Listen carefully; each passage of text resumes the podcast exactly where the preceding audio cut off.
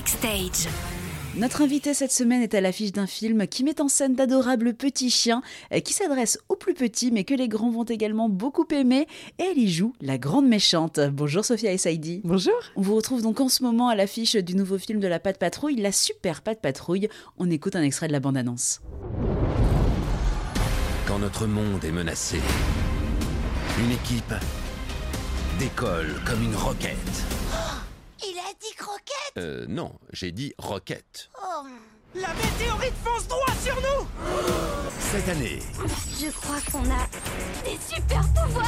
Ça devait être mes super pouvoirs. Ça va me chauffer. Je vais les reprendre un par un. Quand tu t'en prends à l'un d'entre nous, tu t'en prends à nous tous On a entendu la voix de votre personnage, hein, une méchante haut en couleur. Avant de faire sa connaissance, est-ce que vous pouvez nous présenter ces petits chiens de la Patte Patrouille? C'est une équipe de chiens extrêmement unis et qui, évidemment, vont vivre à chaque fois des aventures extraordinaires pour sauver des personnes qui en ont besoin.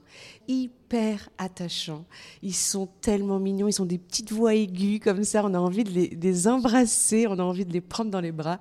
C'est un, un super dessin animé. C'est pour ça que j'ai accepté euh, de prêter ma voix à l'un des personnages. Alors, un peu moins sympathique, puisque c'est la méchante du nouveau film. Un peu moins sympathique, mais euh, quand même attachante, assez rock'n'roll. Hein Un petit peu folle, on peut le dire. Hein oui, oui, complètement un personnage haut en couleur.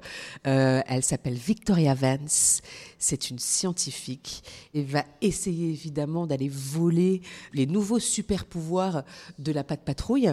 Mais oui, c'est vrai qu'elle est attachante parce que, enfin moi c'est ce que je pense. Je pense qu'on n'est jamais méchant par hasard. On est méchant parce qu'on est blessé et donc un peu complexe. Et c'est ce qu'elle est, ce personnage-là. Et c'était votre premier doublage en plus? C'est mon premier doublage et ça fait très longtemps que je veux le faire parce que mêler justement la voix, l'acting, avoir cette liberté qu'on n'a pas forcément en tant qu'acteur dans des rôles plus conventionnels, c'est un lâcher prise très agréable en tant qu'acteur. Pour conclure, on vous retrouve donc au cinéma avec la super Patte Patrouille. Les petits sont déjà convaincus.